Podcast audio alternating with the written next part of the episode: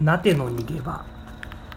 この番組は社会復帰を目指す引きこもり歴10年27歳男が作った自前の逃げ場。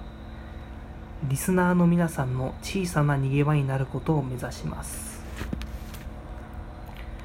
はい。というわけで第2回目の放送です。第2回目の放送といってもうん。なんかこうすごいこう作り込んだ構成とかうん。なんかこうこれ面白いぞっていう話うん。なかなか用意できなかったんですけど。でもまあひとまず下手な鉄砲数打ち当たるでたくさん話して力をつけていきたいと思います。今日のトークテーマはそうですね。私の好きなことなての好きなことなての好きなことについて話そうと思います。音響機材もそんなに立派なものを使ってるというかもうスマホ1台やってるのでえーと、とても聞きづらいところはあると思いますがすいません皆さん、えー、まあ、理解されな理解する必要はないと思いますけどまあご容赦願いたく思います。えー、ラテの好きなもの、ラテの好きなもの、ラテの好きなものは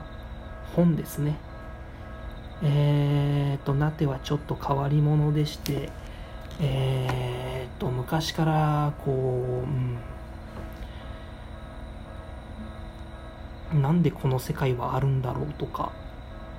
なんでこう世界はあるのではなく、ないのではなくあるのだろうとか、なんかそういうことを考えがちな、ちょっとこう、空想癖のある、えー、少年だったので、えーと、特に、えーと、高校中退してから、えーと、いろんな本を読むようになりました。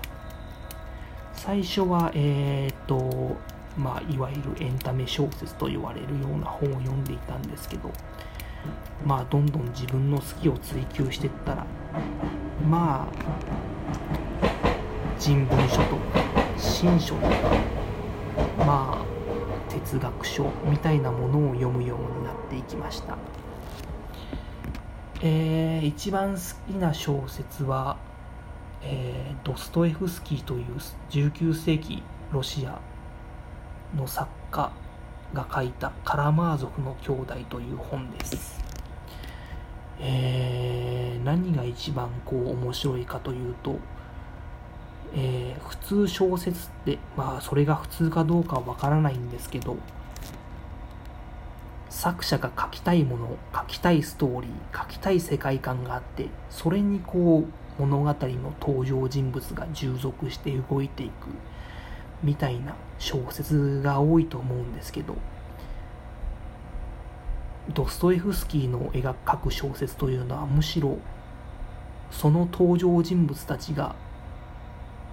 物語の枠を飛び越えて物語をこう進めたいとかなんかそういうのを飛び越えてもう登場人物自体がもう魂を持ち始めて自分の意思を持ち始めてもうどんどんどんどん話を繰り広げていってしまうみたいなそういう作りの小説でそれがもう僕はたまらなく好きなんですね。えー、カラマーゾフの兄弟という本の中ではま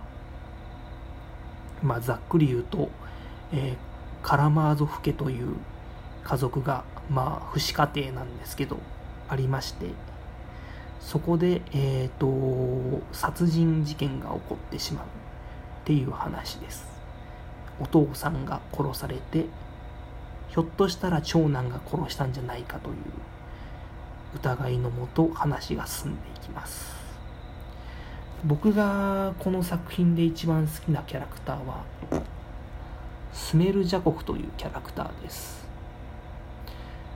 えー、どういうとこが好きかっていうと一言で言うとすごい卑屈なところが好きです。こうすごいうんまあ頭も良くなければ勉強したこともなければこういい大学に行ったこともない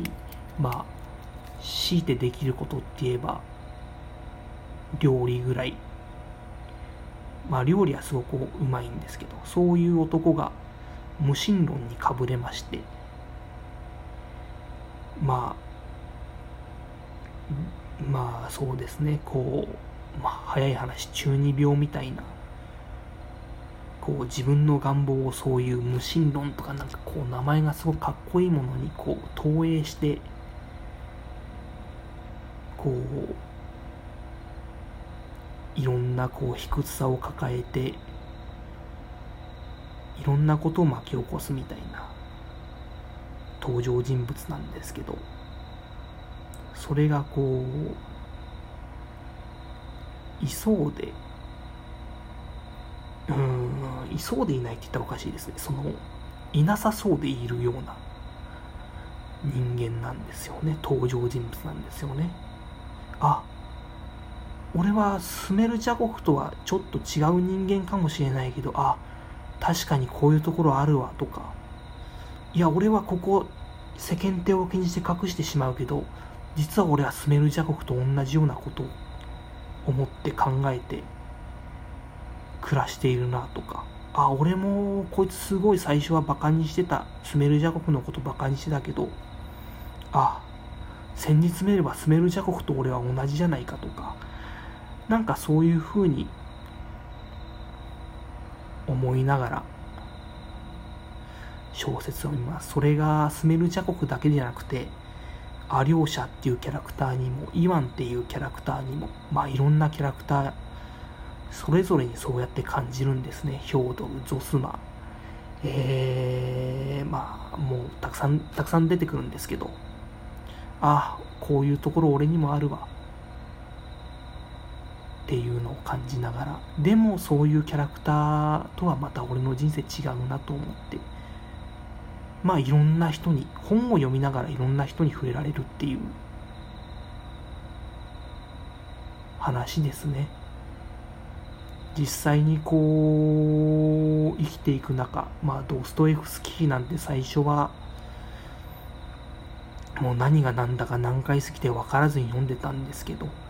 こう日ごと月ごと年ごと経つにつれてあこのシーンこの場面今目の前で繰り広げられているこの体験ドストエフスキーで見たことあるぞ。みたいなそういう体験が起こるんですね。すごい難解で難しい知識ってやっぱり遅れて理解できたり遅れてハッと気づくんですよね。そういうのがドストエフスキーは特にあると思うので僕はすごく好きです。ドストエフスキーはすごく長編の作品を書く読書くの書く人なので書くのでえー、っとまあそんな時間ないよって人は、まあ、これもちょっと長め、えー、っと文庫本で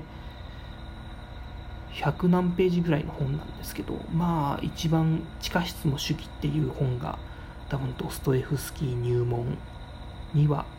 うってつけなんじゃないかなと思います。それか貧しき人々っていう。貧しき人々の方がこう読んでこうやまない本ですね。えっ、ー、と